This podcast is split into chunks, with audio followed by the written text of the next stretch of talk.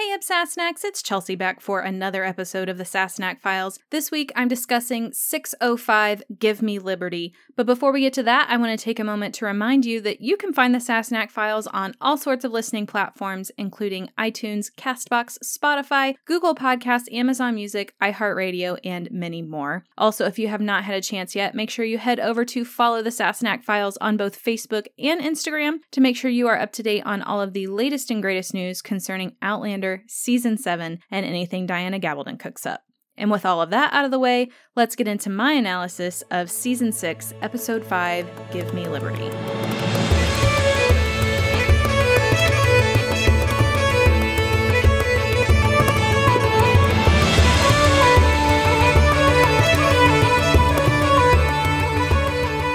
This episode is actually one of my favorites of season six, I've kind of been dying to get into the American Revolution. It's one of my favorite periods of history.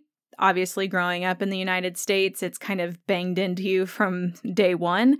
But I absolutely love hearing all of the ins and outs. It's something that is really fascinating to me. So I was really excited to start covering it. It's something that books seven, eight, and nine of the Outlander series actually cover. You know, we've been like, are we going to get there? When are we going to get there? When are we going to get there? And we're finally here. We're coming up on it. I thought it was funny because after the whole tar and feather scene in, later in this episode, Claire says, Well, at least you didn't get shot or stabbed.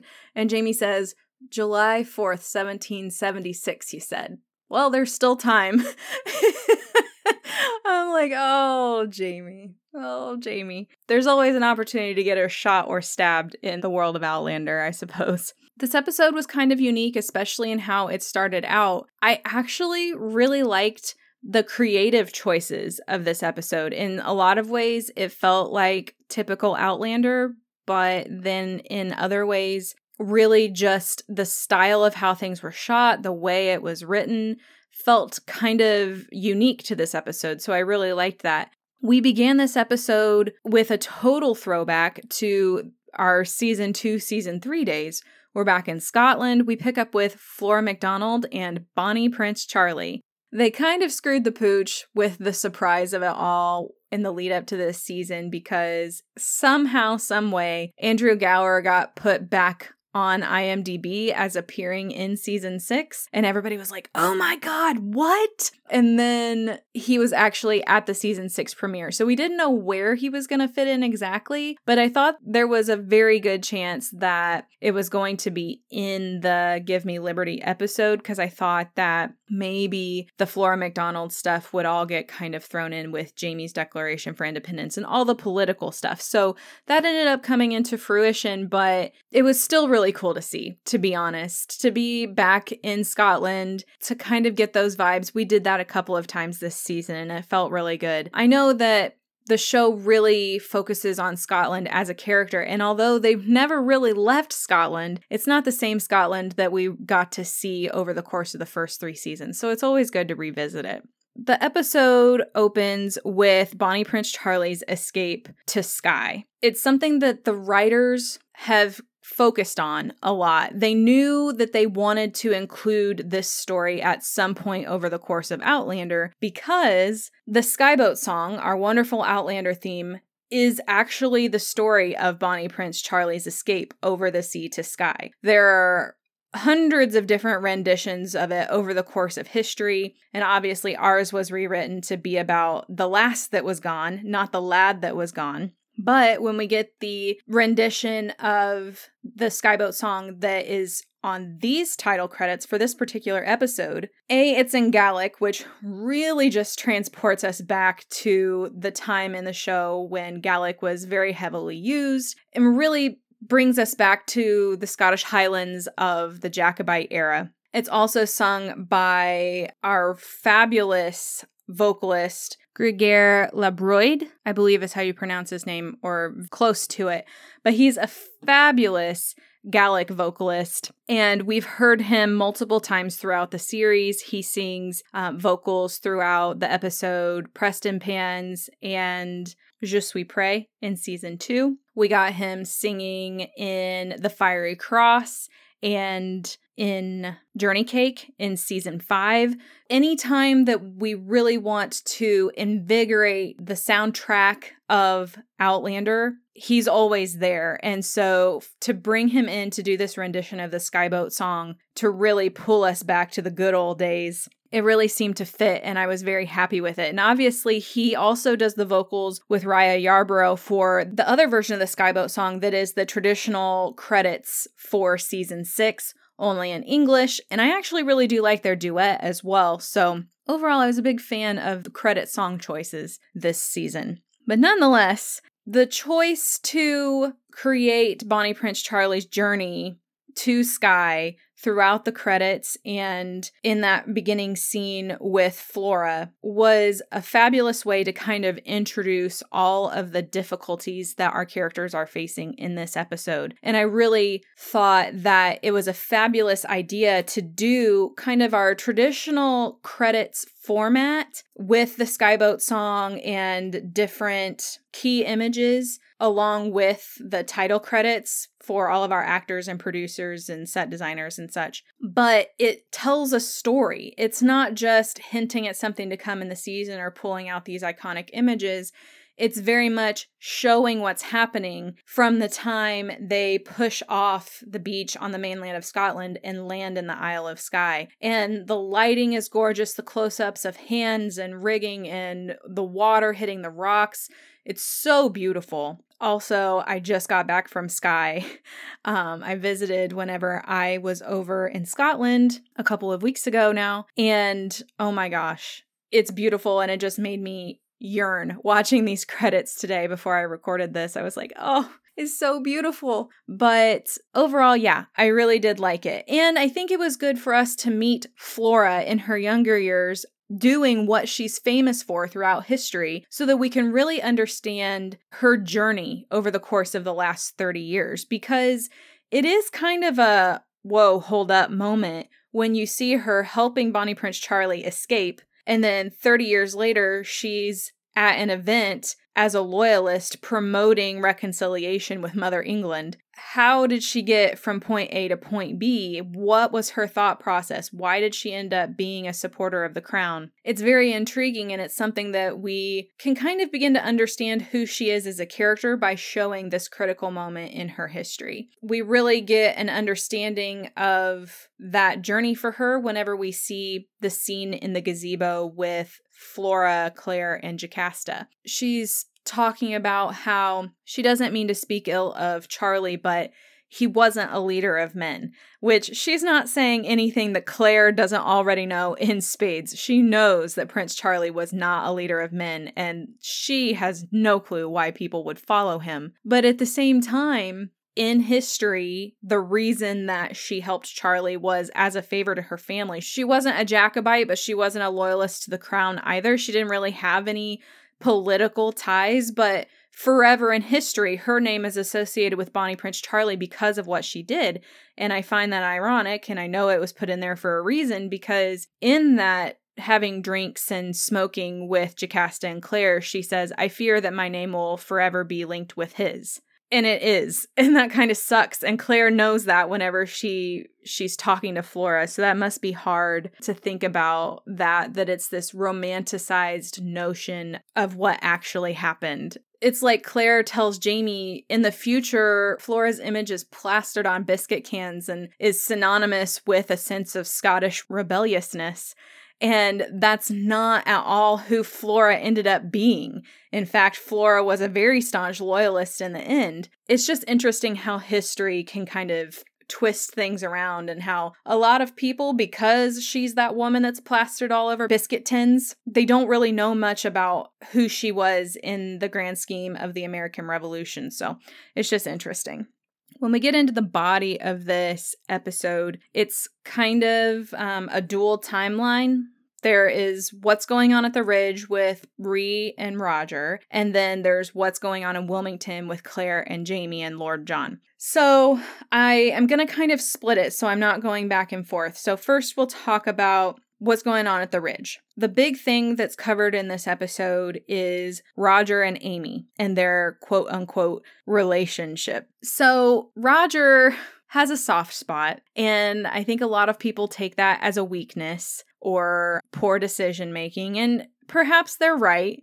But when you look at the fact that Roger lost his own mother so young, he really does have that tendency to help young mothers, even at the cost of his own personal happiness or reputation. Look at helping Morag out in season four and season five, and where that led him to get hung. He was turned in by Buck. And then you've got him here helping Amy, and he promised Amy, with Bree's agreement, that he would support her, not let her starve, and help her build a cabin and deal with the upkeep on it.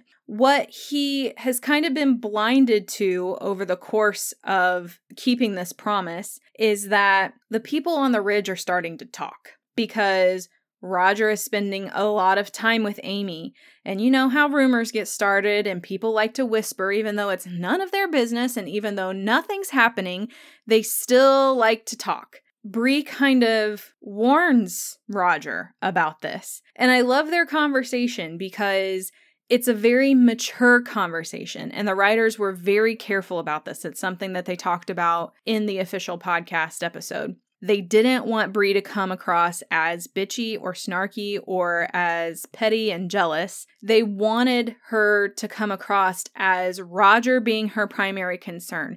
It's not that she ever doubted Roger and his loyalty. She wants him to understand that what he's doing looks bad, even if he has the best intentions and even if there's nothing happening. Amy is an unwed mother of two boys, and Roger spends more time at her house helping her than he does at his own house. And that just doesn't look good. And I think that Roger pushes back a little bit because he doesn't see what Bree sees. He's not seeing that judgment that's coming through. And Bree sees that from her interaction with other people, especially the other women on the ridge, like Marsali and Malva and Lizzie. They all see that from the outside. And so when they talk about it to Bree, it concerns her and she sees it happening and she wants to make sure that Roger is being careful. Whenever she mentions it to Roger, he's like, nothing's happening and everybody should mind their own business. And he just wants to be helpful. He wants to feel useful. And I think that that's what's great about that conversation between him and Bree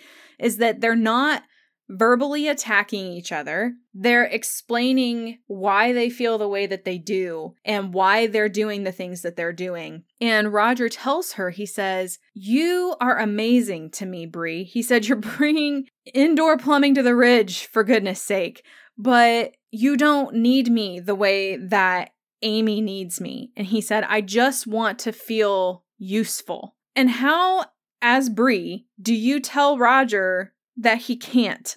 he can't do that. He can't feel useful. He can't feel like he's making a difference because that's what he wants. He's a civil servant at heart and he wants to make a difference and he wants to make people's lives better. That's what's driving him and compelling him. Amy and Aidan and Orrie are recipients of that generosity at this point. It becomes difficult. It's kind of a hot button topic because he's not spending time with them because he has a romantic fascination with Amy. And Amy doesn't have any romantic intentions toward Roger either. It's very much a respect and a friendship. And I think Amy's lonely. And that's what concerns Bree because she says, Amy needs a husband. And Roger, if you're there for her and you're taking care of everything and you're the man of the house, she's not going to feel a need to look elsewhere for that support. And that's what looks bad that you are the man of the house in her eyes and in everyone else's. And I don't think that that really clicked with Roger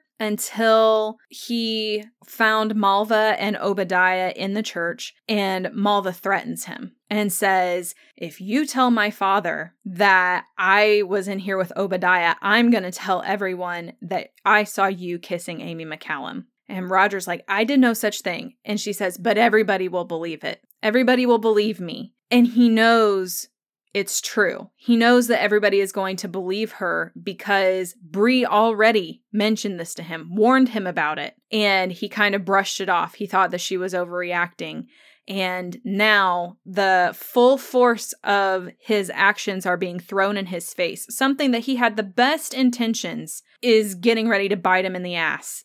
And he really sees that and he begins to regret his choice. He knows the McCallums still need support. And so that's kind of where he ropes Obadiah into kind of helping them because he's like, look, bro, you owe me one. I'm not going to tell Tom Christie that you were, you know, making nice with his daughter. In exchange, you're going to start taking care of the McCallums. So I think that kind of solves a lot of the problem that Roger was having. But whenever he goes to finish repairing the hearth and actually sits at the head of the table for lunch, that's when it was really like, yeah, Bree's right. She does see me as the man of the house, even though there's no like romantic intention there. That really is the role that I've taken on. So I need to figure something out when he returns home and kind of admits to Bree, yeah, you were right. Sorry if I screwed up. It's a very sweet scene because there isn't any animosity there. Bree doesn't resent Roger. Her problem with the situation was how it looked to everybody else. It's not that she ever had any trust issues with him. And so now that he's seeing what she's seeing and they're on the same page again, it's very much a coming together. This is a very different Bree and Roger from what we've had in the past. There's not these explosive fights and this nitpicking at each other and the disagreements and not getting along. They're very solid with each other and their communication is really great. And I love that evolution for them over the course of this season because honestly, as a viewer, they're arguments were getting kind of old and Bree's immaturity was getting kind of old. So I'm glad that we've seen some growth from them in this season. But after everybody's all warm and cuddly and good again, Roger says the sweetest thing. He says, I want to spend my time with you and Jemmy, just the three of us. And then Bree gets this knowing smile on her face and says, Well, the four of us. And Roger's reaction is so cute. Like, he's so happy. And you know, when you think about the fact that the news of Jemmy's conception and birth was so drama filled and just treacherous ground emotionally for everybody involved. The simplicity of trying for a baby and then getting your wish and knowing who their father is. And it's just such a sweet little tender moment between them. I'm so glad that we got to see this on screen. To top it off, we get the scene with Marsali and Bree when Marsali finds out that Bree's pregnant. And we get that sisterly love. That is one of the best things about life on the ridge, I think, are these little scenes that we get between Bree and Marsali. And honestly, one of the things I'm most sad about as far as Marsali and Fergus and the kids moving off the ridge is that we're going to lose all of these interactions between Marsali and Bree. So I was glad that we got this one last final scene with them where Marsali could share in Brianna's joy a little bit at having another baby. Okay, so that pretty much sums up the ridge, and now I'm gonna move into what's happening in Wilmington with Jamie and Claire and Jocasta and Lord John because it does make up the bulk of this episode and it is a lot. I mentioned before that Flora's journey to where she is from the beginning of this episode, helping Bonnie Prince Charlie escape, to when we meet her again in 1775 and she's speaking as a loyalist to the crown, we're like, wait a minute, huh? What happened here? And it's the same thing that's happened to most Scots that now live in America. They saw what happened with Cumberland's scorched earth campaign with the Scottish in the Highlands. That was the whole point of basically just destroying everything that had to do with the Scottish culture and the banning of tartans, the banning of the Gaelic language. It was also that this sense of Scottish rebelliousness would disappear, fizzle out, and that the British government and the king wouldn't have to deal with any more of this Jacobite nonsense. A lot of the Scots that now live in America at this time dealt with the Jacobite rising and the aftermath of that rising. Jamie explains it to Claire because she also has questions as to how on earth can one get from point A to point B in this situation? Like, that's a hell of a 180. Claire says it's strange to think of former Jacobites being so eager to join the Loyalist cause. And Jamie says, they forged new lives. They have land of their own underfoot, much to lose, very little to gain. And then Claire says, If only they knew what was coming. And he replies, They will not fight for a dream, not now. Tried that before when they stood behind the Bonnie Prince, only to find themselves in prison, flogged, destitute. Most have now sworn an oath of loyalty to the king, as Flora MacDonald did, as did I. They have too much to lose at this point. They have come to America, formed a new life for themselves. A lot of the elite of Cross Creek and the Cape Fear area own plantations and own land, and they're actually pretty wealthy. So, this particular gathering that Claire and Jamie are attending, it's really no wonder that these people are loyal to the crown. Because why on earth would they sacrifice this life that they've built? They've already put the pieces back together once. Why would they risk it again? Jamie's kind of the same way. The only reason that he's questioning his original oath and kind of preparing to break it is because he knows the future and he knows knows that the rebels are actually going to win this one. And he wants to be on the winning side. Without that knowledge of the future, it does make sense that these people, these Scots, are not prepared to side against the British for a second time when they saw what happened the first time. And I think that that's a struggle that that Jamie really faces in this episode and it's something that I kind of enjoy watching play out because Sam does such a good job with it and it's something that Jamie really has been struggling with for the better part of two seasons now is at what point do I switch sides? and the repercussions of switching sides because there's this conversation that he has with Claire after the whole tar and feather incident when he says it's like this giant blade dropped out of the heavens to cleave us apart. He was watching everyone at that gathering kind of just nod along and agree with everything that Flora said as she was like, no, we need to stick together and be united what ails us today is a threat of division. If we have any hope of surviving, we need to remain together as part of Great Britain. And as he's watching every single person that he knows pretty much outside of the ridge nodding along and agreeing and going, Yeah, he can feel the separation growing and it's breaking his heart. He hates it. He hates that he's going to have to be on a separate side from his kin and his family. But he knows that it has to happen. And I think that's part of the reason that he finds himself so reluctant to tell John what his true political leanings are because he knows once he comes out with it, he and John really, their relationship will never be the same. It can't be because no matter how much he wishes that John would come to his side of things and try to understand, he can't. He's in too deep. John is the embodiment of the system as it is in Britain. He's a lord, his brother's a duke. Jamie's own son, John's stepson, is an earl. So it would bring such scandal to his name for John to even really be in association with Jamie at all once it gets out that Jamie is for liberty. So it's really just a cluster. And Jamie knows that. Jamie knows that he's putting John in an untenable position. To see Jamie really struggle with that, I loved that they brought back John in this episode, honestly. Last season, I felt like John was kind of an ornamental piece and that he kind of just popped in and popped out in season five. And I honestly, as much as I love seeing John on the screen, I kind of wish that they hadn't included him so much because I want there to be a clear cut reason that John is on the screen. I want it to move the plot forward. I want it to build character. And I felt like he was just there for fluff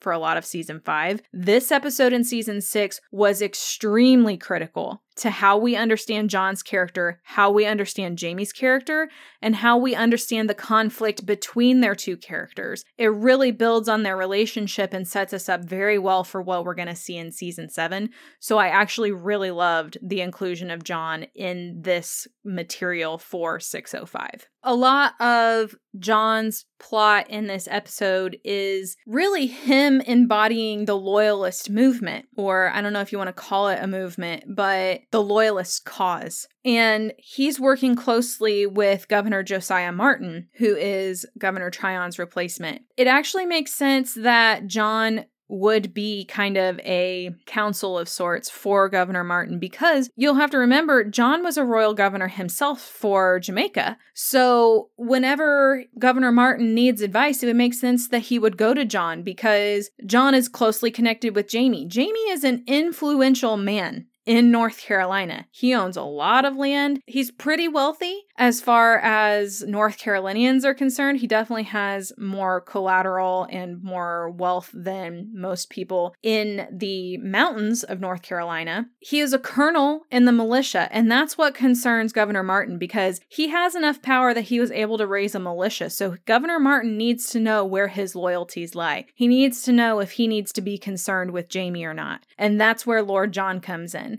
And John, as always, is sticking his neck out for Jamie and saying, No, I know him. He's sworn an oath of loyalty to the crown. He's a man of his word. You have nothing to worry about. But I think deep down, after hearing Governor Martin read Jamie's letter of resignation and mentioning his personal convictions, and seeing the evidence that he mentions to Jamie later about a missive with a list of names connected to the Sons of Liberty and that Jamie's name was on that list. There are a lot of things that aren't adding up for John, and as much as he wants to believe that Jamie is loyal to the crown, I think there's something deep down he knows that he's not willing to admit to himself that Jamie actually is for independency. And I think that Jamie has played his role extremely well in that there are mixed signals. Nobody really knows what side he's on, and that's how Jamie wants it. He doesn't want to be one way or the other because that opens him up to a whole other set of problems. Tensions are getting high. He runs the risks of being hanged as a traitor. If he says he's for independency too soon, he risks being tarred and feather and having his house burnt down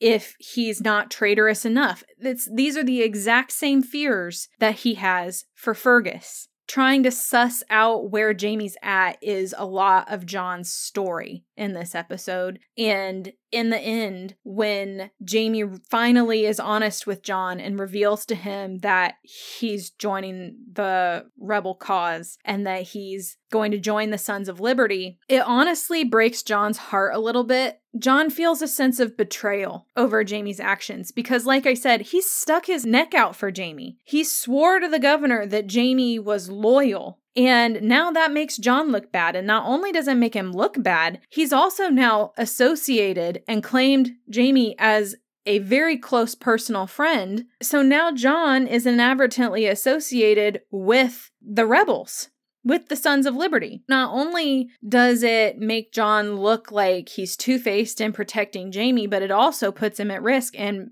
puts a stain on his family's reputation back in England because of his affiliations with the Frasers. So for John, this has pretty nasty political implications. And then on top of that, he feels a sense of betrayal because A, Jamie didn't tell him and led him to believe that everything was hunky dory. And also, deep down, John is still in love with Jamie. Let's not forget this. As much as they are very good friends and they would do anything for each other, John is still very much in love with Jamie. And I think that I've said this before, and that I feel like Jamie 100% takes advantage of John's feelings a lot of the time. And this final scene of them together in 605 is a perfect example of that because Jamie has literally just told John every single reason he could come up with for why John needs to drop him and move on. And then Jamie's like, Oh, but can you delay this group of redcoats so that I can attend this Sons of Liberty meeting and not get caught? I'm like, Jesus Christ on a piece of toast, Jamie. This guy is literally the only thing that stands between you and getting caught. Like, if he ever decided that he was done with you, you would be done. And now you're gonna ask for a favor, and John can't help but be angry. And he looks at Jamie and he says, That is a great deal to ask. And Jamie said, I know it is. So Jamie knows what he's asking. He's asking John to yet again stick his neck out for Jamie and protect him and offer him shelter a little bit. Ugh. Ugh. It just irritates me. I love John so much and I hate that he's in this position. So Yeah, that really irritated me that Jamie's like, Yeah, I know I'm asking a lot, but I'm going to ask it anyway. I know it puts you in a lot of danger and potentially my son by extension, but what do you say? God. So when John at the end, as Jamie begins to walk away, says, Be careful, that brought tears to my eyes because John's not just saying, Be careful, don't get caught by these redcoats. I'm going to do what I can to delay them, but it may not be enough. He's not just saying, Be careful about that. John is very aware of the fact that this may be the last time that he and Jamie see each other until the revolution is over. He's telling him to be careful, watch his back, don't get killed, basically. He knows how dangerous this situation is for Jamie. He's declared that he's going to fight if it turns into a war, basically. And John doesn't want anything to happen to Jamie. So that's what that means to me whenever John says, be careful. And the tears in David Berry's eyes are just like, oh, God, why are you so mean to John, Jamie? anyway. Another moment that I actually kind of adored in my own little way and also made my heart twinge a little bit was when Claire and Jamie first show up to the Flora MacDonald gathering and they meet Lord John. They're not expecting him to be there. And they're like, Oh, Lord John, so good to see you. How's William? And John starts gushing about how wonderful William is. And he says, Nearly as tall as me, and he bests me at chess almost every game. He talks of politics like a politician, of history like a historian, and his knowledge of literature and the modern languages, well, I hardly know where to begin. He's so proud of William, and Jamie, while hearing this, it like cuts to him as John's talking, and he looks down and kind of swallows and then looks up and puts this forced smile on his face. Like you can really see how painful it is for Jamie to think about missing his son growing up and developing into this fantastic young man. So I love that little moment. I'm glad that they cut to that that was one choice in editing that I was like, oh, that was fantastic because you really understand the two sides of this story. John's been given a son to dote on, and he absolutely adores him and loves him so much. And here's Jamie, who, once again, isn't allowed to raise a child of his own. I think it's almost worse for Jamie in a lot of respects from when Brianna was born in the future because he just kind of contemplated their life in the future. But here, Jamie is kind of forced to watch William grow from a distance. And I think that being forced to watch it but not be able to participate would almost be worse in a lot of respects. It's kind of a special type of torture. But I also like that we are getting mention of William as much as I feel like Lord John is just a conduit for us to keep up with what's going on with William. I like that we're keeping touch with him. We have our pulse on him because he's going to come back into the story at some point and it's great to keep him kind of in the back of our minds in the viewer's conscious awareness so that when he does does come back into the fold, everybody's not, not like, now who the hell is this? Oh, right, Jamie's illegitimate son. Gotcha.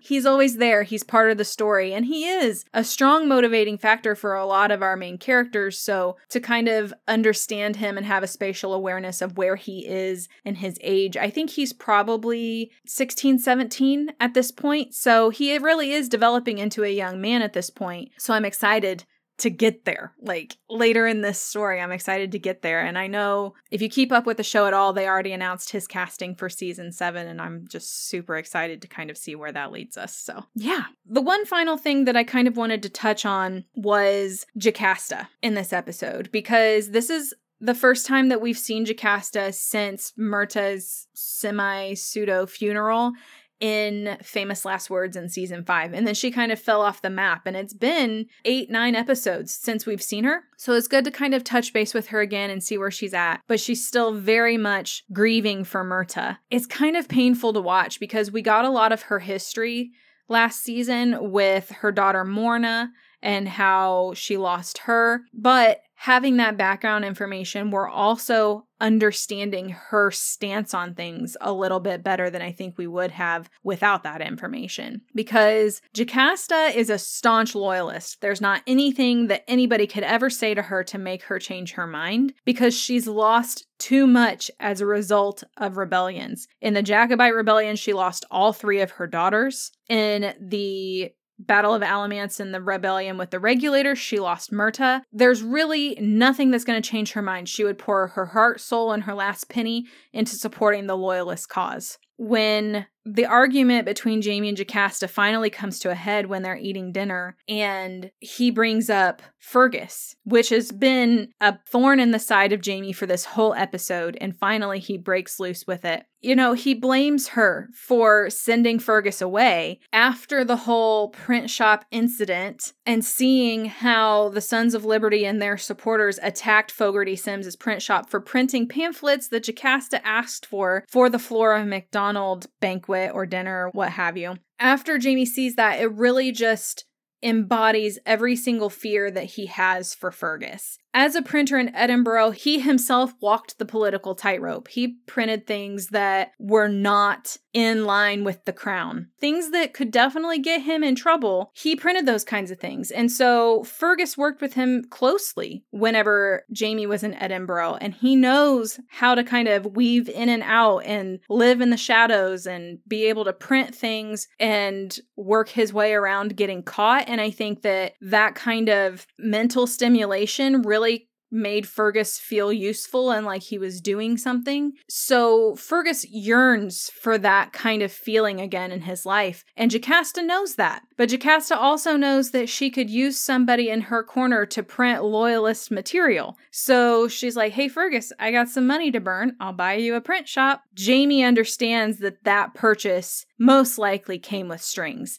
And seeing her paying this printer to print the Flora MacDonald pamphlets pretty much confirmed that for him. And so now he's even more angry with her than he was because, as angry as he was with her for putting Fergus in a position where he could potentially be in danger, he's going to have to walk the line like Jamie has had to do, where if he's treasonous too soon, it could get him hung. If he's not treasonous enough, it could get him tarred and feathered. Jamie's very aware of the danger of this. And he's also very aware of the fact that if Fergus prints Jocasta's loyalist material, he's going to put himself in a position where when the winning side comes in, when it's all said and done, he's going to be viewed as someone that was on the loyalist side of things. And that's not going to go well for anybody. And so Jamie's very, very, very concerned for Fergus's safety. I think this is one of the episodes where we have seen him be the most fatherly and show the most parental concern. And I really liked seeing that side of Jamie. It's that he's dealing with his own personal issues and declaring himself for liberty, but he's also extremely concerned about how Fergus is going to handle these things as well. I liked that, but one thing that really struck me about Jocasta's actions is that in season four, when Jocasta and Murtagh were first kind of getting acquainted with each other again, he mentioned to Jocasta that she would have influence in her own circles and that she should use that influence to her advantage to spread her political cause. And she was very against that. She says, I've grown old. That's, I'm out of that game. Like, I'm not going to go there again. But Murtagh believed in action, and that action got him killed. And Jocasta seeing that that tendency towards rebelliousness was not something that she ever wanted to lose somebody over again. And so she agreed to not rest on her laurels and take action. And that's what she's doing by supporting Flora's dinner and buying Fergus's print shop. She's getting involved because she can't stand to lose another person. And I love that whenever Jamie's voicing his concerns, she says, I understand your concerns. And he says, I understand your grief. Like, I see through you. I know this isn't just about Fergus's happiness. I know this isn't about protecting his family because I know how dangerous this is. You have other motivations, and let's not pretend that you don't. So that was honestly a very good scene for me. I think Maria Doyle Kennedy's fantastic. Obviously, Sam Heughan's fantastic. So whenever they have these scenes where they butt heads as characters and kind of go at it, I think that they shine. One thing that I did want to mention before I get to wrapping up this episode was the title card because I totally forgot to talk about it is the join or die flag which is actually a legitimate thing. And whenever I was in Massachusetts back in the springtime, I actually saw one of those and I was like, hey, I've seen one of those now. It's pretty cool. And then also the ending of this episode. Massive future Easter egg, if you want to call it that, when Claire hears someone whistling in the wind the Colonel Bogey March. As viewers, we're like, oh, where have I heard that? And it was actually composed in 1914 and featured in the movie The Bridge on the Kwai. It was released in 1957. So, something that Claire would very much be familiar with that tune. It's very catchy. You know, I think since it kind of stopped after that, those first few notes, she was like, oh, maybe I imagined it. And then we flashed to the jail with Donner standing in the jail, whistling the song and holding the gemstone. And while I thought that that was a fantastic ending to an episode, I felt like it was kind of an empty ending because we didn't get the payoff to it. And I think that it might have held a little bit more weight and been a little bit better as an ending if we hadn't had season six cut short. So I won't talk too much about that because I don't want to spoil anything. I definitely think we'll get answers to all of that stuff in season seven, but I was a little sad that we didn't kind of get anything on it in season six. I know logistically we just couldn't, but you can definitely tell with the way that some of this stuff is formatted that it was written to be a longer season and then it got cut. So I'll leave that there. So that wraps up my analysis of 605 Give Me Liberty. Quote of the episode was a Jamie quote where he says, I can't one day I'd have to stand against a great many of them, friends and kin. To hear Flora MacDonald's words fall upon the crowd today, to see the resolve grow in them, it was as if a great blade had come down from heaven to cleave us apart. I felt like so many people were dealing with that kind of thing in the American Revolution, so it does make me a little sad for him. And also to know that that's just choices that people had to make. Like, I can't imagine having to make a decision that completely separated me politically, emotionally, from my family. And I know that's probably how Jamie feels too. It's got to be so tough for him. Performance of the episode for me was David Berry. I thought that he was fan freaking tastic this episode. Of course, I love seeing him as Lord John, and I think I said in season five, anytime Lord John comes on, it's hard for me to not just hand over performance of the episode to him because I do feel like he's a really great character. I'm sure that the writers have such fun writing him. His nuanced acting, like his facial expressions, and I'll tell you what sold it for me when he's sitting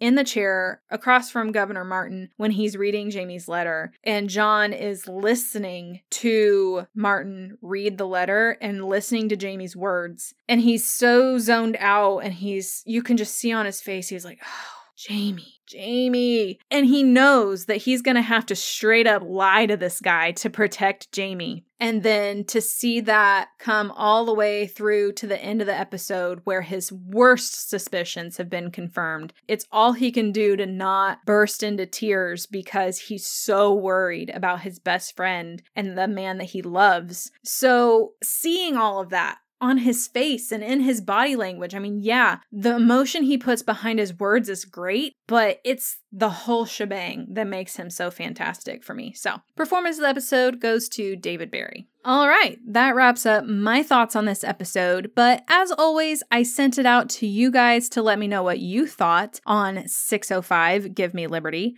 So, without further ado, let's get into listener comments. Joan Cohen says, I loved the cold open with Bonnie Prince Charlie and Flora MacDonald. So much tension, even though I knew what was going to happen. The music was perfect, and I got a good laugh out of Charlie saying, Mark me, and fussing about his bonnet. Flora MacDonald's role in assisting the prince, yet later advocating for the crown, is a good tie in to show how loyalties can shift. Poor Lord John. He wears his heart on his sleeve. His anguish over Jamie's change of allegiance is so palpable. I almost wish Jamie could have revealed that what he knows about the future to alleviate his fears. Not that John would have believed it, but still. I want to slap Roger upside the head sometimes. He's still so clueless about the optics of his behavior around young mothers. You would think he would have learned by now. He's lucky that he didn't get the full impact of Bree Fraser's temper. The only thing I didn't care for was Jocasta buying the print shop for Fergus. I get that the writers were trying to come up with a way to streamline the story, but it felt awkward and undermines Jamie and Fergus's relationship. Yeah, I really loved Bonnie Prince Charlie. Like Andrew Gower really just slammed back into that role and didn't even stumble, man. Like the pettiness and entitled feeling that we get rolling off of him. Like, how do you stand these cursed corsets and this bonnet? And oh my God, I'm so uncomfortable. and Fleur turns around and is like, um, I think it's a small price to pay for not being prisoner. And he's like, okay, yeah, maybe you're right. And as far as Jocasta buying Fergus the print shop, I don't know. I didn't feel like it was as clumsy as some people thought it was, but I can understand what you're saying. Like, it's definitely not as much of a drawn out experience as it is in the books. And I don't know. I felt like it worked because, like I said, there's that connection with Murtagh's call to action two seasons ago. And after losing Murtagh, Jocasta's finally realized that she can't, you know, sit on her hands anymore. She has to act one way or the other. So I felt like it was good to kind of see her have some action to pull in Jamie's fatherly side. I don't really think that it undermined Jamie and Fergus's relationship at all. We know that Jamie is very protective of Fergus and wants what's best for him. And after Fergus's attempt to take his own life, Jamie's obviously concerned about him as well. I think the difficulty lies in Fergus making a choice for himself. Fergus didn't have to tell Jocasta yes. And I'm sure that Jamie definitely had conversations with Fergus about, is this the right thing to do? You know, and in the books, Jamie does understand how dangerous a position that Fergus is in. So I think, if anything, what the decision for Jocasta to purchase the print shop adds is a tension between Jocasta and Jamie that we haven't previously seen in the show, but is definitely in the books for different reasons. Because Jamie definitely gets pissed at Jocasta a lot for how much she intervenes in things that aren't her business. And she definitely has a devious quality that is very on par with her Mackenzie siblings. So I don't know. I don't think any of it felt uncharacteristic of their characters. I don't think that anything felt too stretched, I guess, in my opinion. Regina Geisert says, Love the opening, minus Bonnie Prince Charlie saying, Mark me. But it wouldn't be Bonnie Prince Charlie without it, lol. Roger has such a good heart and good intentions, but is a bit dense in how it appears to others who are outside of the situation. He's lucky that Bree didn't get full bullheaded Fraser on him. I was so pained by Lord John Grey's reaction to hearing Jamie's stance, it made me wish he could have been told the truth about it all. Overall, a fantastic episode. Yes, I really, really wish that Jamie would have just told him the truth. And like you guys said, no, John would not have believed Jamie, but I really wish that John would believe Jamie so that Jamie could come clean about it, you know? Like, hey, I'm not doing this to hurt you. I'm doing this because it's gonna set me and my family up for success in the future. The rebels are going to win and beat the British, and I know you don't think it's possible. Like, even John says, he said the idea that the colonies could govern themselves is inconceivable and incomprehensible. It's just not going to happen. And that was the stance of most British people, and even Diana Gabaldon has said that, you know, the only reason the Americans won the revolution was because the British gave up and went home. If they had stuck it out another year, the British probably would have won, but they were tired of fighting. So, I don't know. I mean, it's definitely something to ponder, but yeah, I really just wish that they could come clean with John and that John would believe them because that would simplify everything, right? But then there wouldn't be the drama that we love about Outlander. The final comment of the night is from Sandy Viglione Corsi. She says, I'm happy Jamie came clean with Lord John, but that poor guy can't hide his feelings for Jamie. But I was glad he said that he would stall the Redcoats as best as he can do. If only Jamie would tell him the truth. As far as Roger, he's just an airhead when it comes to helping young mothers, but it was a little surprised that Bree didn't go big red on him. Would have served him right, even though his intentions were good. Oh man. So everybody thinks that he's lucky that Bree didn't go off on him. That's funny. I'm glad that she didn't, but like I said, I don't think that that would have served the purpose of the show. I think that Bree has gotten a reputation of just being a bitch and not being able to control her temper. And I think that she's shown immense growth over the course of season six. And I really appreciate that about the writing because honestly, like I said before, I was getting a little fed up with it. I don't know. I disagree with you guys. I do understand, like, I get it. And I think that Roger, yes, can be dense about how his actions appear to other people. But I do think that his eyes were opened over the course of this episode. At least I'm hoping so. Because, I mean, in the end, he did sort things out with Amy and find somebody else to take care of her etc etc so i do think that he realized that Bree wasn't just making stuff up and that yeah this is actually a problem and i need to, need to fix it before it gets any worse well, that wraps up this episode. As far as Outlander news over the course of the last couple of weeks, they are off of hiatus and are back to filming. So, yay, season 7 is continuing on. Starz released a little ditty with Joey Phil and Izzy Meikle Small. They play Denny and Rachel Hunter, who are going to be key characters over the course of season seven. So if you would like to check that out, I shared it on my main page for the Sassenach Files. And they look so adorable, and I'm so excited to see them progress as characters. Also, just recently announced that Diana's short story Besieged is going to be in independent paperback and ebook releasing October 18th. So, if you haven't had a chance to read Besieged yet, you can get it as an independent book. Although, honestly, and this is just my opinion, you can do with it what you will. I don't think it's worth it to just buy it as an independent piece. It is part of her compilation of stories in Seven Stones to Stand or Fall. A lot of other good stuff is in that book. So I would just, if you have an Audible credit or you have Kindle Unlimited or whatever it is, just get Seven Stones to Stand or Fall. There are seven fantastic short stories and novellas in there, and they're really great. It gives you some background information on a lot of our characters